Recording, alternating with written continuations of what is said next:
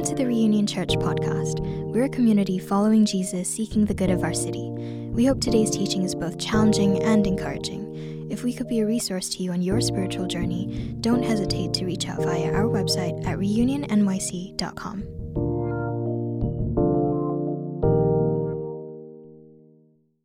Okay, today's teaching text comes from 1 Corinthians 15 1 through 8. Now, brothers and sisters, I want to remind you of the gospel I preached to you, which you have received and on which you have taken your stand. By this gospel you were saved. You hold firmly to the word I preached to you, otherwise you have believed in vain. For what I received, I passed on to you as of first importance that Christ died for our sins according to the scriptures, that he was buried, that he was raised on the third day according to the scriptures, and that he appeared to Cephas and then to the twelve. After that, he appeared to more than 500 of the brothers and sisters at that same time, most of whom are still living, though some have fallen asleep. Then he appeared to James, then to all the apostles, and last of all, he appeared to me also, as to one abnormally born. This is the word of the Lord. Thanks be to God. Hang that one back up. Thanks, brother. Um, this morning, I want to um, begin a series of teachings that will actually take us right up to Advent. Um, and it's, it's, like 11 or 12 weeks. Um, and the series is going to be titled Good News Gospel. And actually, the idea was inspired by a person and a text. Um, that person um, being the late Tim Keller, likely one of the greatest thinkers and pastors of our time. And I had an immense honor of being in a training program with Dr. Keller in 2019 and into 2020, kind of uh, through the height of the pandemic, um, learning directly from him about pastoring in the city, starting a new church, um, living in New York. I was very um, grateful for that time. I was very impacted. And um, I was in this program with a handful of other individuals. And um, when he died, um, uh, she texted us and she said, What an honor it was to have had time with Tim. His work and his legacy carries on through us. And I got that text and I just kept thinking about that idea of a legacy carrying on through someone. And instead of just reading it and saying, yes, sure, I actually heard that text as a challenge. How will his legacy carry on through us? And um, if Dr. Keller taught me anything through reading his books and, and time in the classroom with him, it was this centrality of this thing called the gospel. And that's what I really want to give our attention to. Um, I know that seems like a very long time to talk about something, um, but it's sufficient enough to talk about it for that long. And so um, we'll do that. So let me pray uh, as we begin. Lord, I love you, and um, I pray right now that um, this scripture, that it would just come alive, that it would come off the page, that, um, that it would be in our heads, but it would be in our hearts ultimately that you would be calling us towards belief, that you would be calling us away um, from idols, that you'd be calling us away from distraction, that you'd be calling us uh, away from anxiety and fear, and you'd be calling us towards your truth. And so I just pray that as, um, as we look at this today, um, Father, I pray what we know not, would you teach us? What we have not, would you give us? And what we are not, would you make us? In the name of Jesus, amen.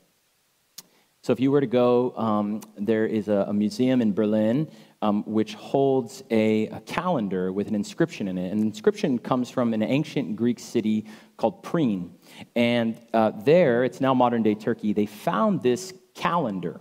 And the calendar was inscribed a, so, a stone, and it was celebrating the birth of uh, Caesar Augustus. If you were to, if you were to go to Berlin and see this, it, it says in, in Greek, so probably most of you wouldn't be able to read it, but it says, The birthday of the god, Caesar Augustus, was for the world the beginning. And then dot, dot, dot. In Greek, it says, Evangelion, which means good news or good tidings. And really, what it is, is uh, it sounds like the beginning of a gospel that you and I might read, like the Gospel of Mark. But this is an ancient Roman uh, writing, and the word gospel is found there, evangelion, and it translates as good news. It's actually two words put together angelos, the word for announcing news, that's where we get our word angel from, and then there's a, a prefix, eu, which means good. So the gospel, that word, literally means news that brings about joy.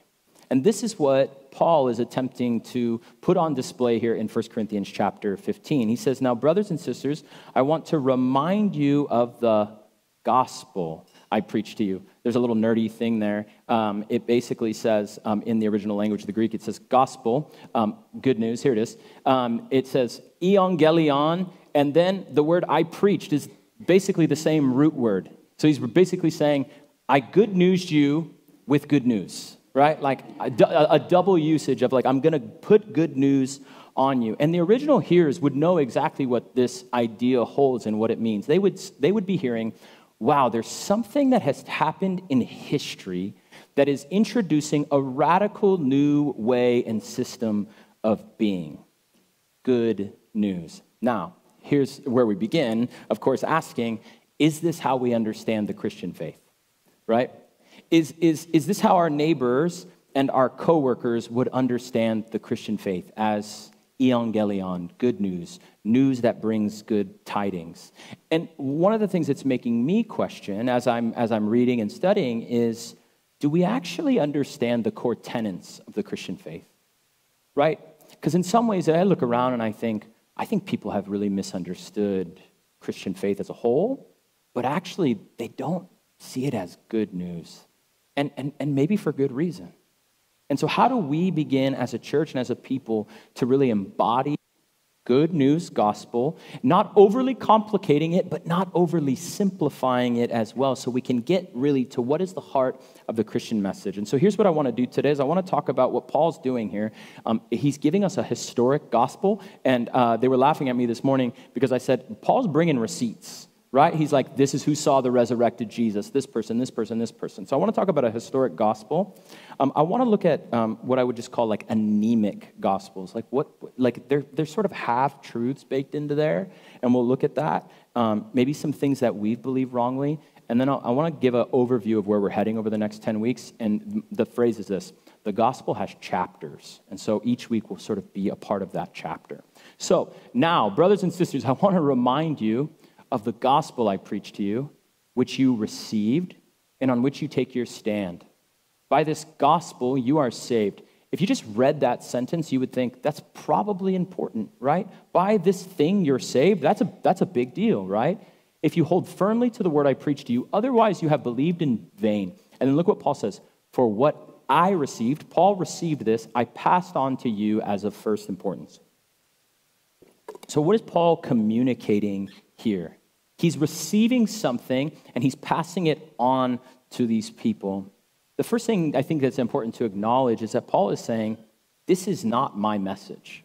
Right? I didn't come up with this, and actually, this is not the message of any uh, one person or any man. And part of the problem in trying to understand um, this idea of a, of a good news gospel is that we're attempting to, to understand it in merely human terms. Right? Paul later in Ephesians, in Ephesians chapter 6, he says, Pray also for me, that whenever I speak, words may be given me so that I may fearlessly make known the mystery of the gospel. I, actually really appreciate, uh, maybe it's as I grow a little bit older, I'm like, I appreciate mystery more. I used to want to figure out mystery and make everything really tangible and like try and manage and control it, but more and more I'm like, mystery is beautiful, right? Not being able to grasp something fully is, is, is okay. And then he says, You take your stand on this, and by this gospel you are saved. Paul's communicating something really profound here. He's saying, This thing is completed. You don't add on top of it. It's not my message, right? But also, you don't get to adapt it, right? You don't get to change it. Like, this is, this is my message, or this isn't my message, and it can't be improved and it can't be changed. And so the question then becomes what is the content of the gospel then? Like, what's the content? And when um, Paul um, says in, in, in, verse 3, he comes to the, the content of it, we begin to say, oh, wow, this is, this is something different than actually I even thought. Look what he says in verse 3 For what I received, I passed on to you as of first importance that Christ died for our sins according to the scriptures, that he was buried, that he was raised on the third day according to the scriptures, and that he appeared. Katie, would you mind clicking? Um, one more. Thank you. So, Christ died Christ was buried, Christ was raised, and Christ appeared.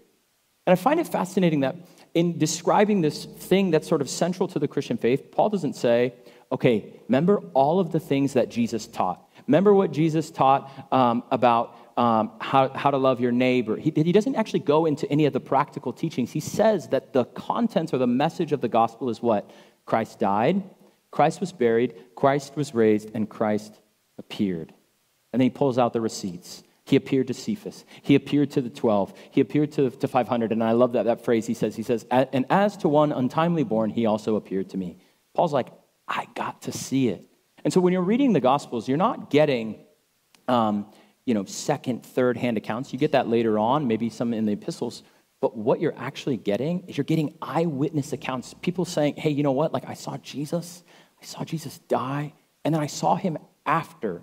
And so, in, in one sense, you can look at the Bible and say, wow, this is a book of wisdom and this is a book of knowledge. But the other way to look at the Bible is to say, this book is historical.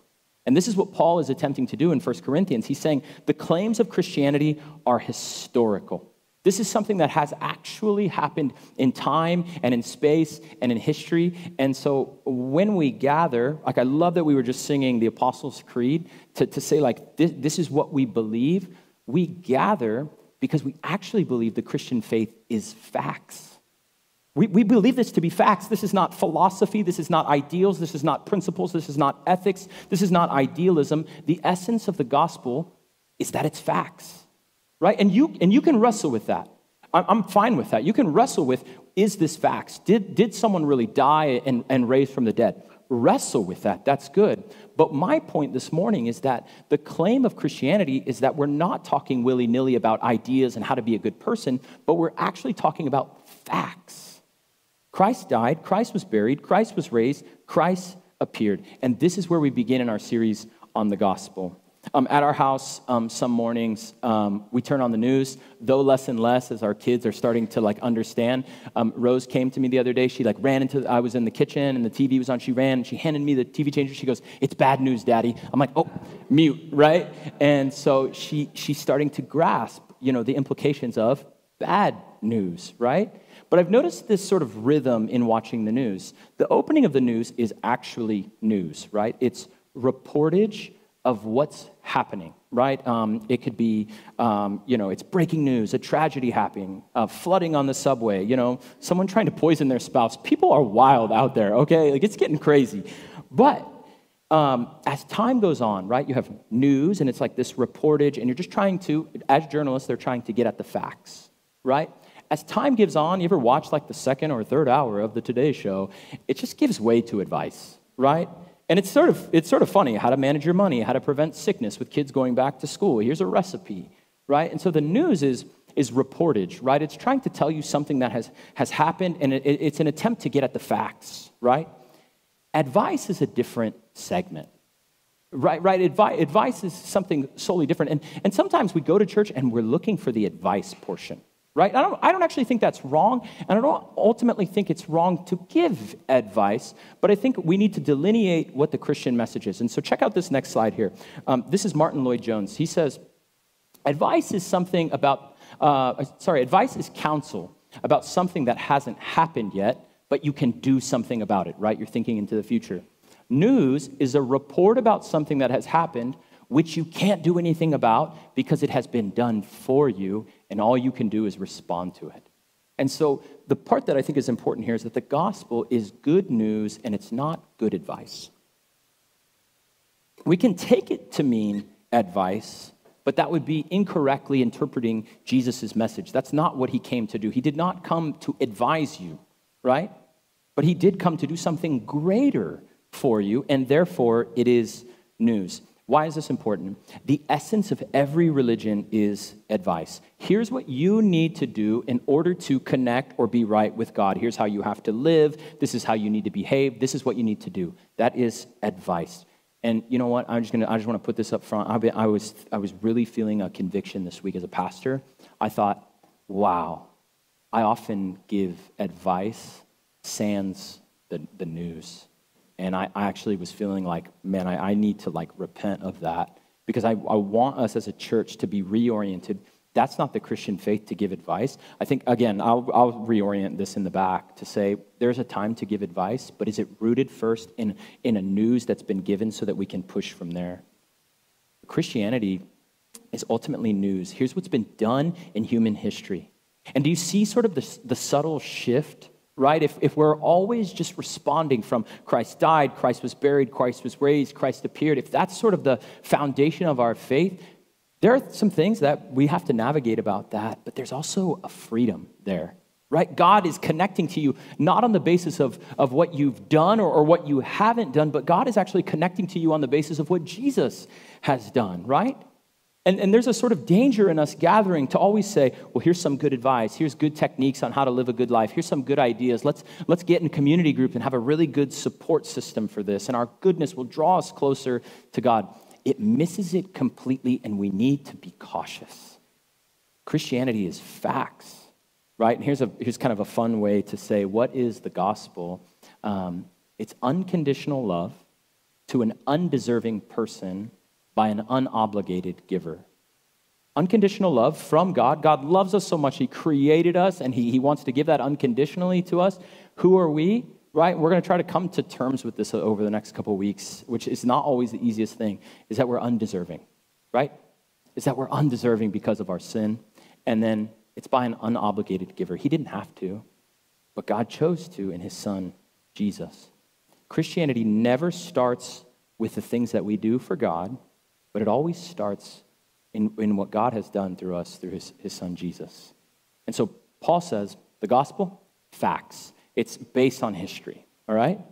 So, in some ways, I, I, I mean, just in responding to that, I would say, well, I think we missed the mark in a lot of ways right? It seems like the gospel we often have is um, maybe like reduced or diluted. And so we're calling it anemic, right? What, in what ways have we reduced the gospel? What are some anemic gospels? And the first one is this idea of relativism, right? We live in this culture where we'd say, like, you do you, like, no right, no wrong, like, everything goes.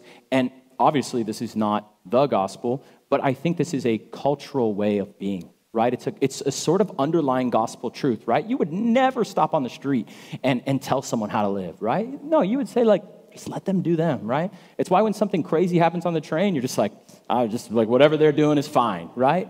It's probably not fine, right? Most of the time, but you're like, I, I, I they do, you do you, right? You do you. Like that's that's kind of the um, I would say it's our generation's way of responding to the world. Like, you know, a little bit of peacekeeping, right? I, every individual was free to determine right or wrong for them, right? I'm I'm not here to impose my morality on another person, right? And it's an honest wrestling that I think that we actually have to have about what we believe and how we um, think about right and wrong in our world. Because ultimately, I just say it this way ultimately, no one is a moral relativist, right? No one wants to be around a person who, who, who ultimately says, whatever you do goes, right? That person will have no friends right? They, that person will be frustratingly selfish, consumed, and ultimately finding themselves as, as their own God. So I, I would say it, it, sort of breaks down very quickly when you think about this idea just you do you, do you, right?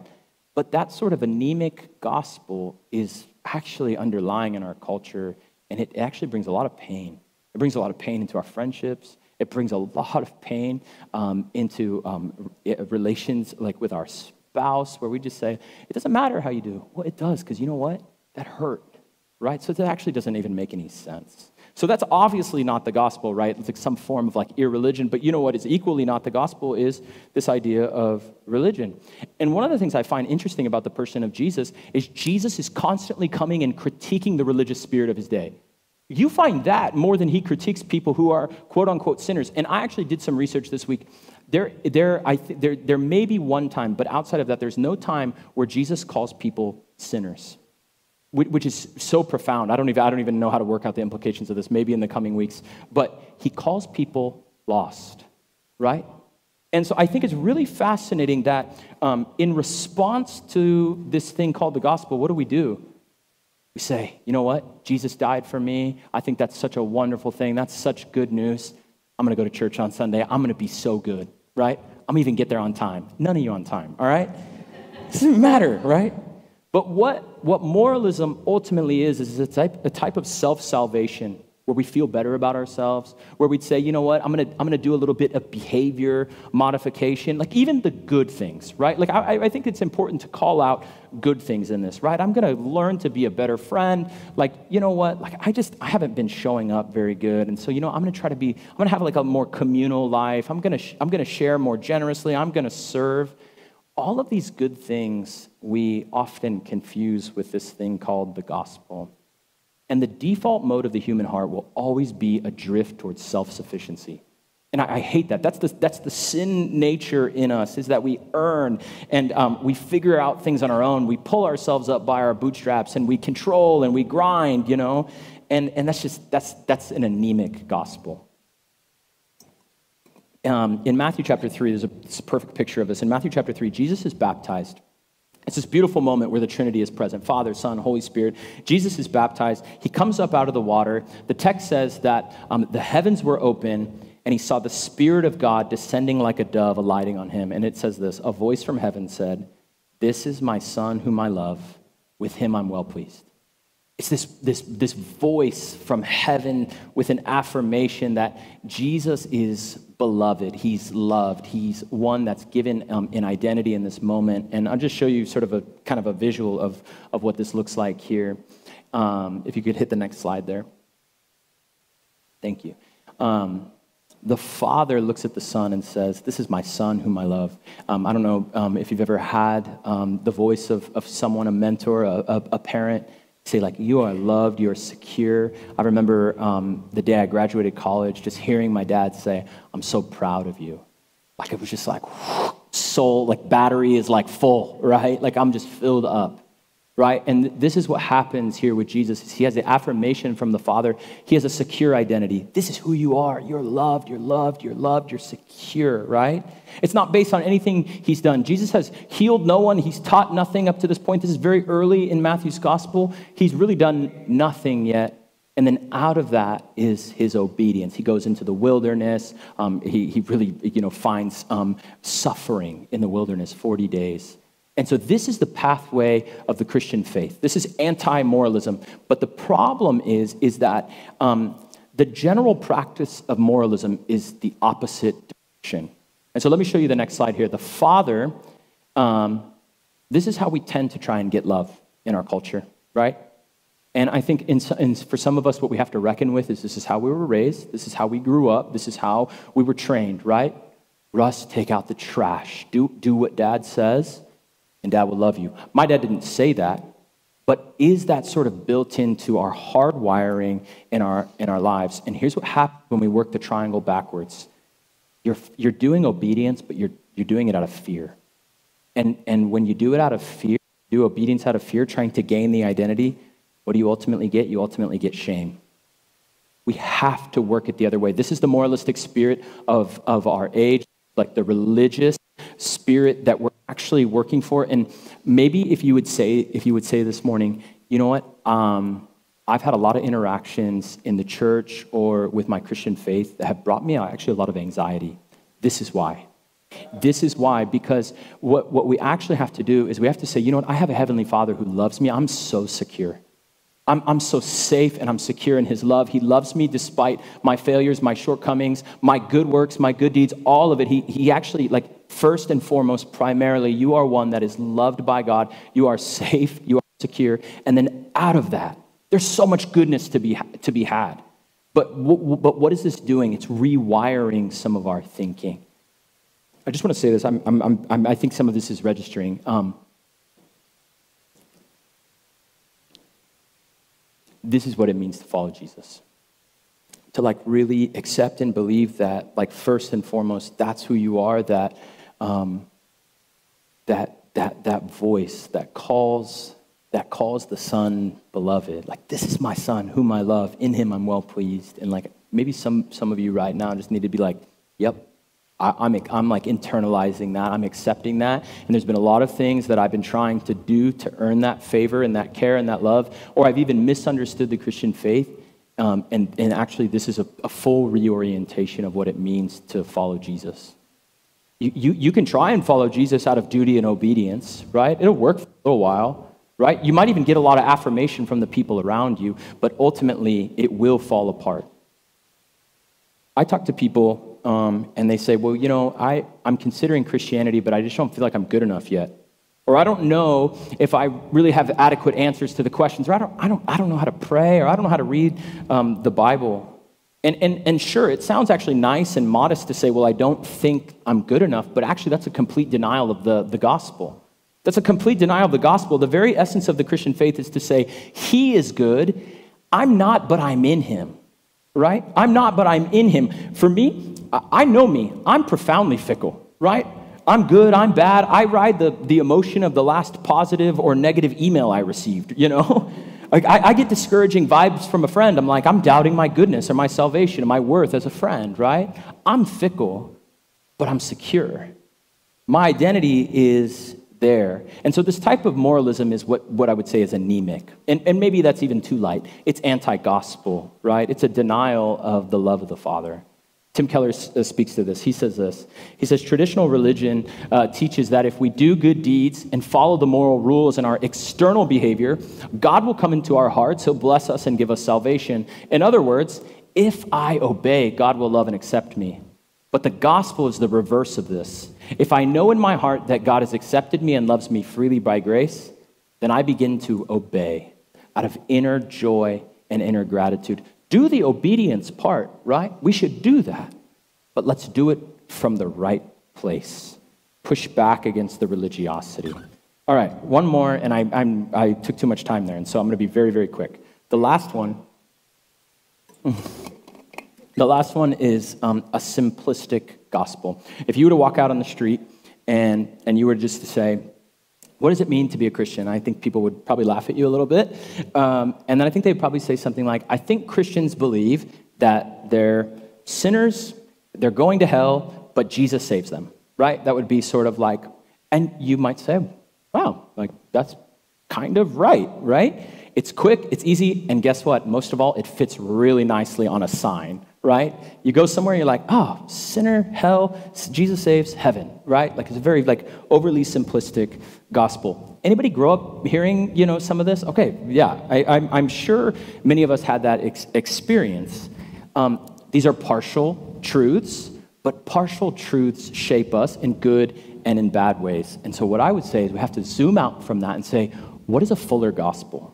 How do we actually understand the teachings of Jesus, um, the, uh, the meta narrative of Scripture, like right um, uh, Genesis to Revelation? Like, how do we take this whole picture and understand it? And that's what I want to kind of preview um, for the rest of our time here. And I'll be I'll, I'll go through these actually pretty quick.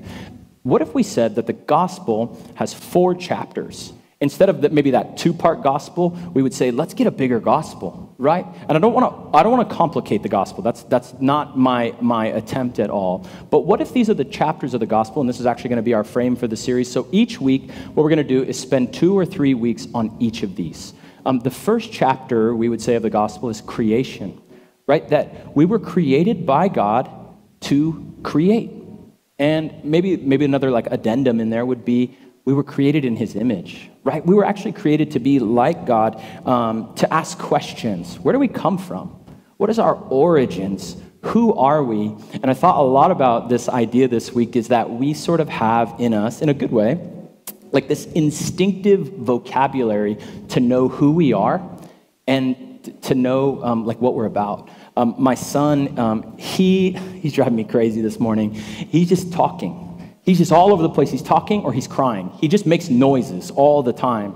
And so lately, um, you know, I'm putting him to bed. Um, his mom was out of town, and so I'm like, I'm rocking him to bed, and he, he just says, he has this pacifier, and he says, stay here, stay here. And I'm like, oh, I'll be here forever, buddy. Like, I'm not going anywhere. But like in five minutes, I'm like, my arms are tired. I gotta go. Um, and then, and then I start telling him because um, I want him to kind of think about this. I'm like, can, can, can you say, like, Daddy loves me? You know, Daddy loves me. So he says, Daddy loves me. And it's, it's, it's incredibly cute. But the other night I said, who, who loves you, Luther? And he said, Luther, love Luther. Luther, love Luther. I was like, oh my gosh, this is why people have five plus kids. Like, this is amazing, right? But what I'm finding about him is he's, you know, he's almost two, but it's like instinctive in him to figure out who he is and who he's loved by.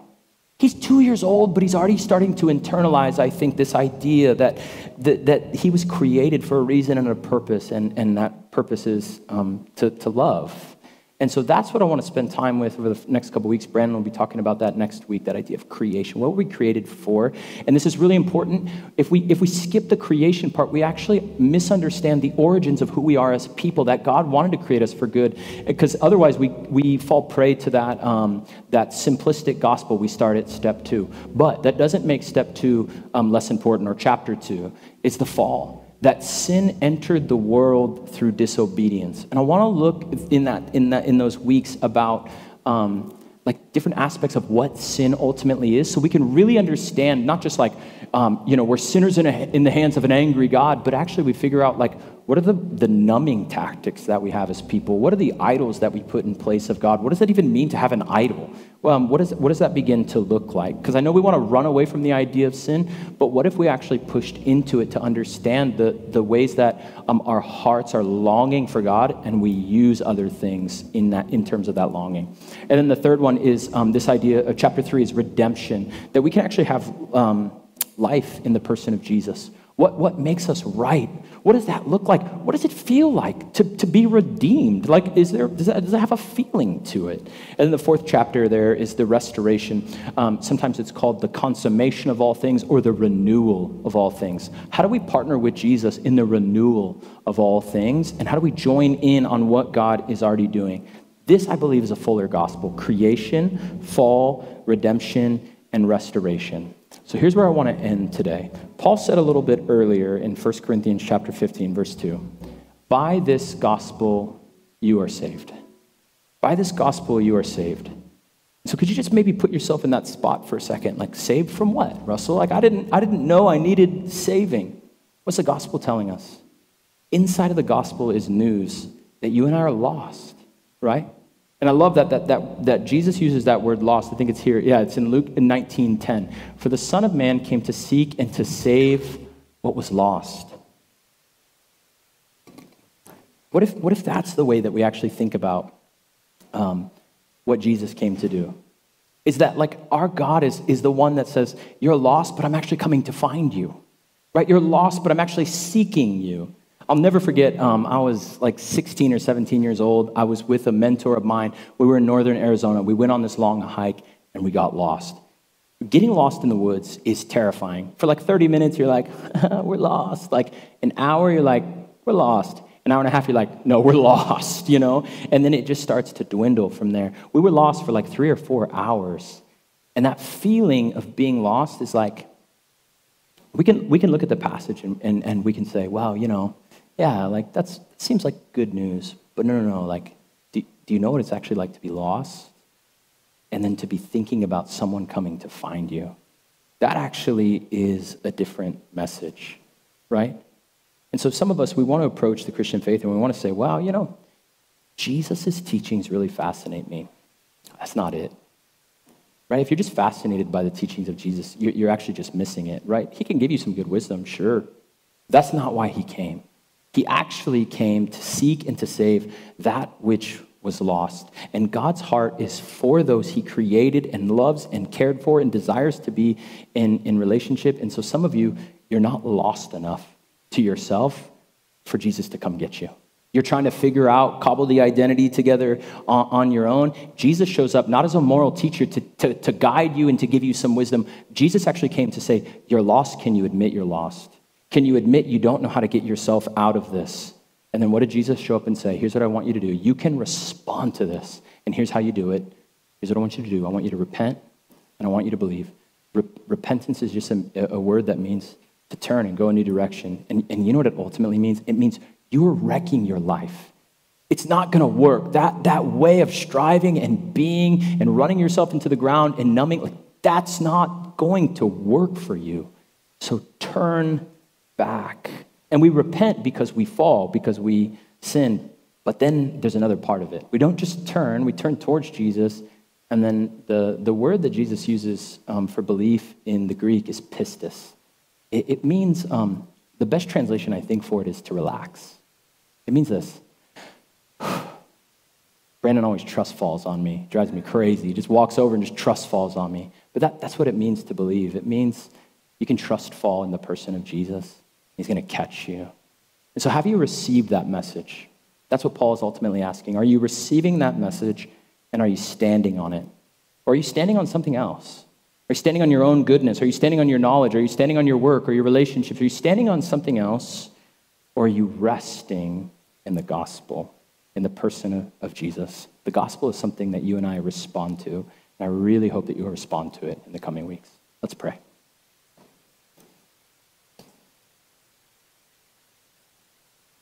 Lord, this is good news. Sometimes I, you know, I look around at the church, I, I, I think about the ways um, our culture is trying to figure out what to do with religion in our time. It's all wrong because there's a historic message that's sufficient. And so, God, we come as a people to believe that today. That you did something in time and history through your son that we can choose to live inside this story. And I pray now that um, in the coming weeks, that we really would place our faith in that. That we were created by you and in your image. That we fall short, that there's disobedience in our hearts, that there's ways of numbing and, and reducing pain that we run to. But God, that you have redeemed us that you call us into a work of renewal through your Son. I pray that that would be our inner workings as a church, that this would be the very foundation uh, of who we are uh, as a people. And Father, as we come to the communion table now, may we, um, with this embodied act, be reminded of your great work, your death and your burial and your resurrection, all of it inside this meal. And so as we come to the table, we love you